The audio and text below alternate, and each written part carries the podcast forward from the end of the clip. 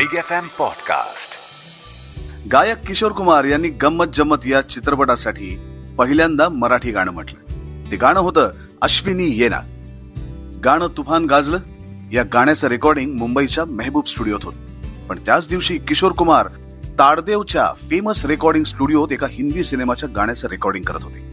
बरं ताडदेव आणि इकडे मेहबूब यांच्या तिसऱ्या टोकाला पडतं जुहू. तिथे किशोर बाबू राहत होते. आता हिंदी गाण्याचं रेकॉर्डिंग आटपून किशोर कुमार घरी तर जाणार नाहीत ना असा एक विचार या चित्रपटाचे निर्माते सतीश कुलकर्णी यांच्या मनात येऊन गेले. बरं त्यावेळेस ना फोन होते ना इंटरनेट होतं. वाट बघण्याशिवाय पर्याय नव्हता. घड्याळ पुढे सरकत होतं. निर्मात्याच्या पोटातला गोळा वाढत होता. मग? पण मानधनाचं काय? सांगतो सांगतो. सगळं सांगतो पण त्यासाठी तुम्हाला माझा शो ऐकावा लागेल. तुम्ही ऐकताय Big Marathi Bioscope with Subodh Bhave. कोणत्याही सिनेमात खलनायक जेवढा ताकदवान क्रूर तितका नायक वरचढ ठरत असतो. म्हणूनच खलनायकाची भूमिका साकारणं हे खायचं काम नाही पण अशा वेळी खलनायकच जर राजबिंडा देखणा दिसत असेल तर मग समोरच्यानं काय करायचं? आपल्याकडे असे अनेक खलनायक झाले. त्यापैकी एक होते स्वर्गीय रमेश देव. रमेश देव यांनी बऱ्याच सिनेमात खलनायकी भूमिका साकारली. हळूहळू त्यांना मराठी चित्रपटातले प्राण म्हणून ओळखलं जाऊ लागलं. कारण तिकडे हिंदीत प्राण साहेबांचा बोलबाला होता. प्राणही दिसायला एकदम मॅनली होतेच तीच बात रमेश देव यांची. पण नियती कशी असते पहा. रमेश देव यांना प्राण यांचीच भूमिका साकारायची संधी मिळाली आणि त्यांनी ती तितक्याच नेटानं साकारली. झालं असं की दिलीप कुमार यांची दुहेरी भूमिका असलेल्या राम और श्याममध्ये प्राण खलनायक होते. या चित्रपटाची एव्हीएम प्रॉडक्शनच्या वतीनं जैसे को तैसा या नावाने रिमेक करायचं ठरवलं. तेव्हा मूळ चित्रपटात प्राणने साकारलेली भूमिका या रिमेकमध्ये रमेश देव यांनी साकारावी असं ठरलं. आणि देवसाहेबांनी ती भूमिका वठवलीही. रसिका हो मराठी सिनेसंगीतात अनेक अमराठी गायकांनी योगदान दिलं. अगदी महम्मद रफी महेंद्र कपूरपासून अनेक जण आहेत. याच यादीत नाव येतं गायक किशोर कुमार यांचं. गंमत जम्मत या चित्रपटासाठी त्यांनी पहिल्यांदा मराठी गाणं म्हटलं आणि ते गाणं होतं अश्विनी येना गाणं तुफान गाजलं या गाण्याचं रेकॉर्डिंग मुंबईच्या मेहबूब स्टुडिओत होतं.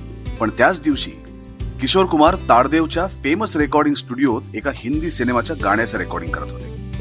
बरं ताडदेव आणि इकडे मेहबूब यांच्या तिसऱ्या टोकाला पडतं जुहू. तिथे किशोर बाबू राहत होते. आता हिंदी गाण्याचं रेकॉर्डिंग आटपून किशोर कुमार घरी तर जाणार नाहीत ना असा एक विचार या चित्रपटाचे निर्माते सतीश कुलकर्णी यांच्या मनात येऊन गेला. कसं आहे? गाण्याचं रेकॉर्डिंग करायचं म्हणजे स्टुडिओ बुक करण्यापासून वादकांना त्या दिवशी बोलवण्यापर्यंतचा खर्च झालेला असतो. त्यामुळे निर्मात्याच्या मनातला प्रश्न स्वाभाविक होता. बरं त्यावेळी ना मोबाईल होते ना इंटरनेट वाट बघण्याशिवाय पर्याय नव्हता. घड्याळ पुढे सरकत होतं. निर्मात्याच्या पोटातला गोळा वाढत होता. स्टुडिओमध्ये सगळेच एव्हाना आले होते. अवकाश होता तो फक्त किशोरदा यायचा.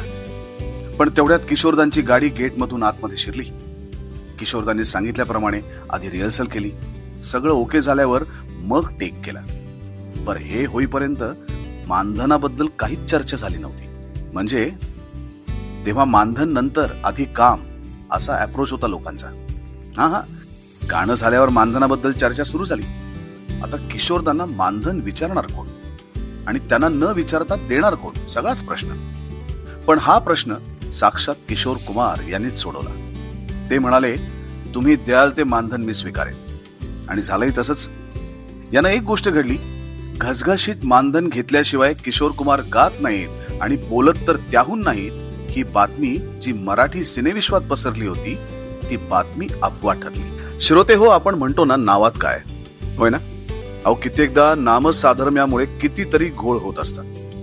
त्यातही एकाच नाव आडनावाच्या दोन व्यक्ती जर एकाच फील्डमध्ये असतील तर मग गोंधळ उडण्याची दाट शक्यता असते.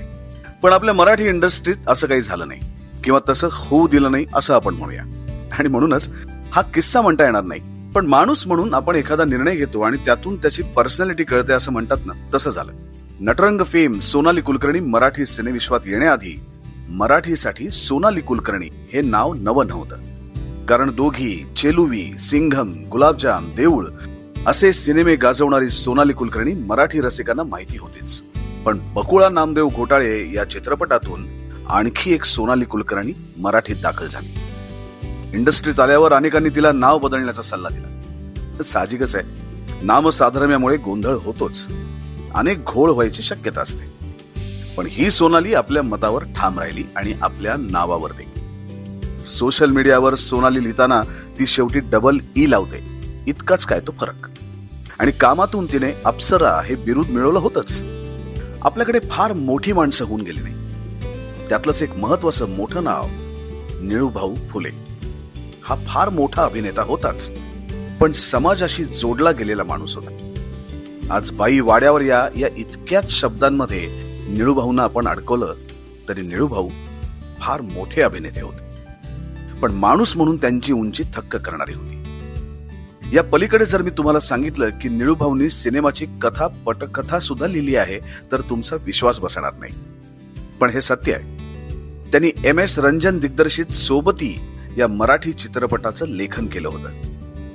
आपण काही वेगळं करूया अशी त्यामागची त्यांची भूमिका होती. पण दुर्दैवानं खुद्द निळूभाऊनं अपेक्षित असलेला आकार हा चित्रपट घेऊ शकला नाही. आणि त्यांनी तेव्हा तशी एका मुलाखतीत कबुलीही दिली होती. एका तमिळ चित्रपटाचा हा रिमेक होता. मूळ चित्रपटात मुख्य भूमिकेत होते कमल हसन. तर मराठीत तीच भूमिका निळूभाऊंनी केली. पण दुर्दैवानं चित्रपट जमला नाही.